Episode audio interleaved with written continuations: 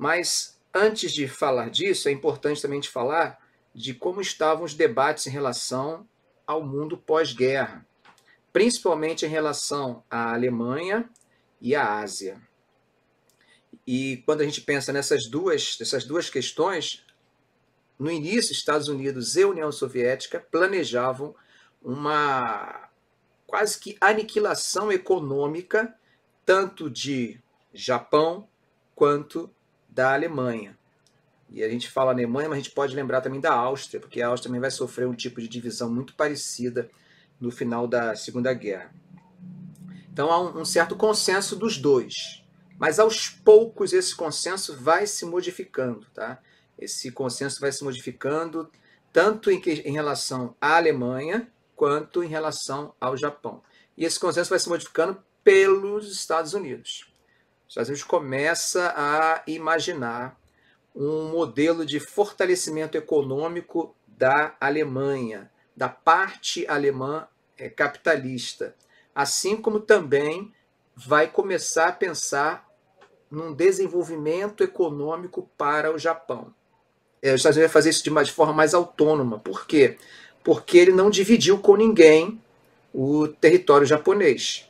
Né? Foi, houve um certo monopólio do pós-guerra dos Estados Unidos sobre o Japão. Isso gerou, inclusive, debates, mas é, como o Japão basicamente tinha sido dominado pelos Estados Unidos, não tinha tido grandes apoios dos demais países, é, os Estados Unidos vai acabar tendo legitimidade para continuar controlando o Japão. E a partir do finalzinho da década de 40, esse projeto de modernização do Japão começa a aparecer. Isso começa a gerar um certo incômodo para a União Soviética. Tá? Essa mudança de perspectiva talvez ajude a explicar também a forma como a União Soviética, ela de certa forma apoia, mesmo que no finalzinho, a Revolução Chinesa, que vai acontecer em 49. Então a gente pode acreditar essa mudança de espírito em relação ao Japão e em relação à Alemanha como um elemento que ajuda a refazer os cálculos soviéticos tá, em relação ao incentivo da China e, de certa forma, até, até mesmo a questão da Coreia na, na, em 1950, no início de 1950, quando, de certa forma, é claro que os, os coreanos eles vão receber um certo aval da União Soviética, os norte-coreanos né, vão receber um certo aval da União Soviética para avançar em direção ao sul do território.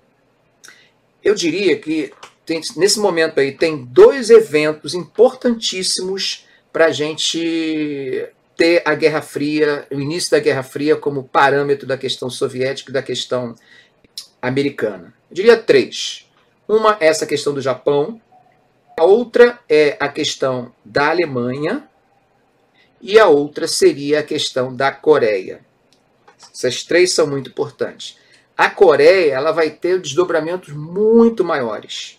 Tá? Os desdobramentos da, da Coreia são muito maiores realmente para o que vai acontecer é, praticamente no mundo. Tá? A gente vai falar um pouquinho disso já já. Na Alemanha, o que, que nós estamos tendo? Estamos tendo uma crise. Uma crise daquele modelo de divisão da Segunda Guerra, que foi a divisão em quatro zonas de influência. Essas quatro zonas de influência havia um acordo, né? um acordo onde havia necessidade de, de você. Você podia explorar o seu território, como a região da União Soviética era uma região mais pobre dentro da Alemanha, dentro do acordo podia inclusive haver um percentual de 10% de, de territórios explorados economicamente nos, nas partes do Reino Unido e dos Estados Unidos pela União Soviética. Então, por causa disso, era necessário que qualquer mudança que acontecesse do ponto de vista econômico, houvesse um, eles sentassem numa mesa para discutir. Tá? E a falta dessa comunicação é que vai levar à crise de Berlim, que é o momento em que a União Soviética faz um bloqueio na Berlim é, Oriental, impedindo a passagem para a Alemanha Ocidental, para a parte da Berlim Ocidental.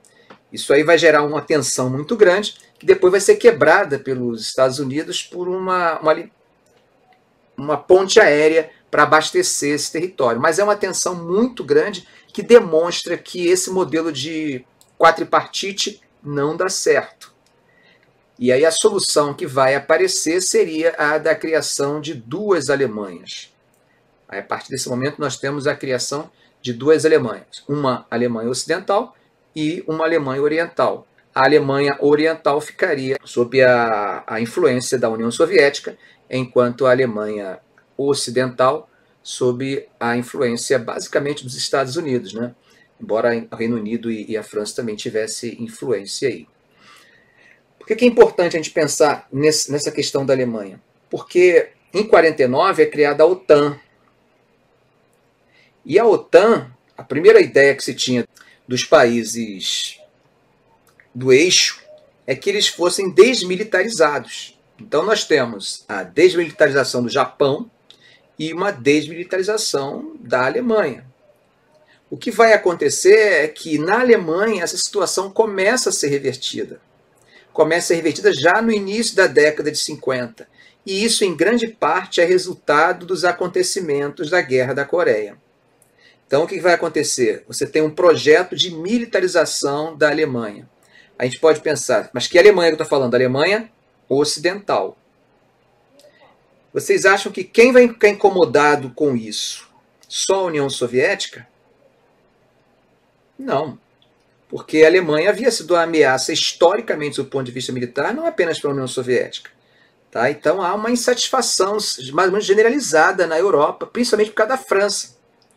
Há uma tentativa de conciliação com a criação de um comando integrado dentro da OTAN, onde todos os países tivessem participação, mas no final das contas a própria França ela acaba é, saindo dessa, dessa força integrada porque ela discorda do modelo que é apresentado e com, a, com o ingresso da Alemanha Ocidental, ou seja, você militariza.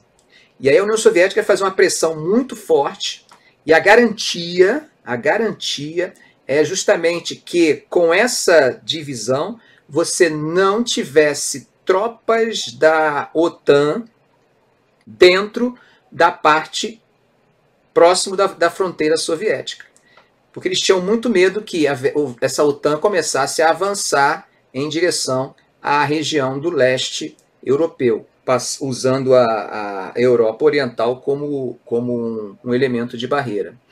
Isso é interessante porque isso, esse mesmo debate, e aí eu estou falando disso, estou me lembrando de coisas mais atuais, né?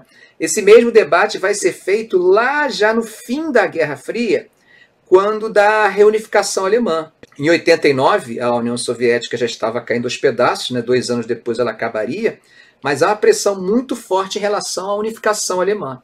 E quando essa unificação acontece, uma das questões que se, se, se põe na mesa, a União Soviética põe, já bem enfraquecida, já com, com Gorbachev, é exatamente essa, de que mesmo unificada, a União Soviética queria reconhecer essa Alemanha unificada.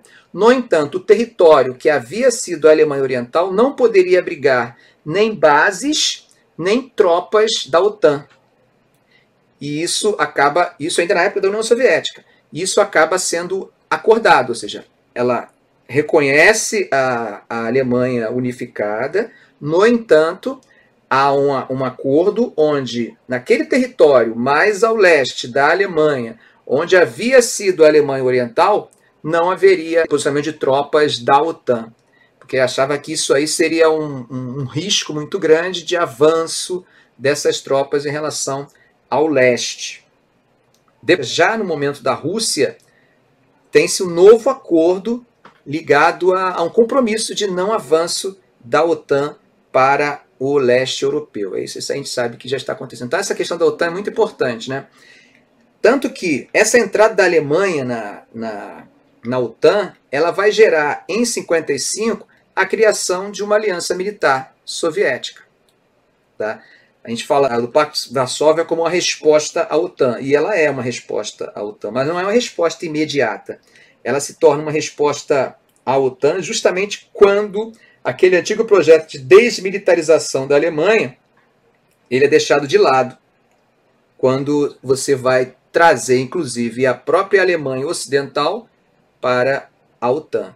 E a gente pode pensar o que está acontecendo ali. Nós temos uma fronteira, uma fronteira onde aquele, aquela Alemanha oriental ela é, de certa forma, uma representação da União Soviética. E se existe uma aliança militar da OTAN ali, isso quer dizer o quê? Quer dizer que qualquer tipo de agressão que houver da Alemanha Oriental ao território da Alemanha Ocidental, isso geraria um ataque em massa contra a Alemanha Oriental.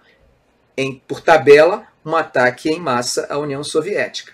É essa situação que gera o Pacto de Varsóvia. Tá? Isso é legal a gente pensar isso, porque a gente pode fazer até analogias né, de, de, de como essa questão do, do, dos pactos militares internacionais elas tiveram um papel preponderante na história, na criação de, de formas de defesa desse, dessa rivalidade. A Guerra da Coreia ela tem uma importância gigante.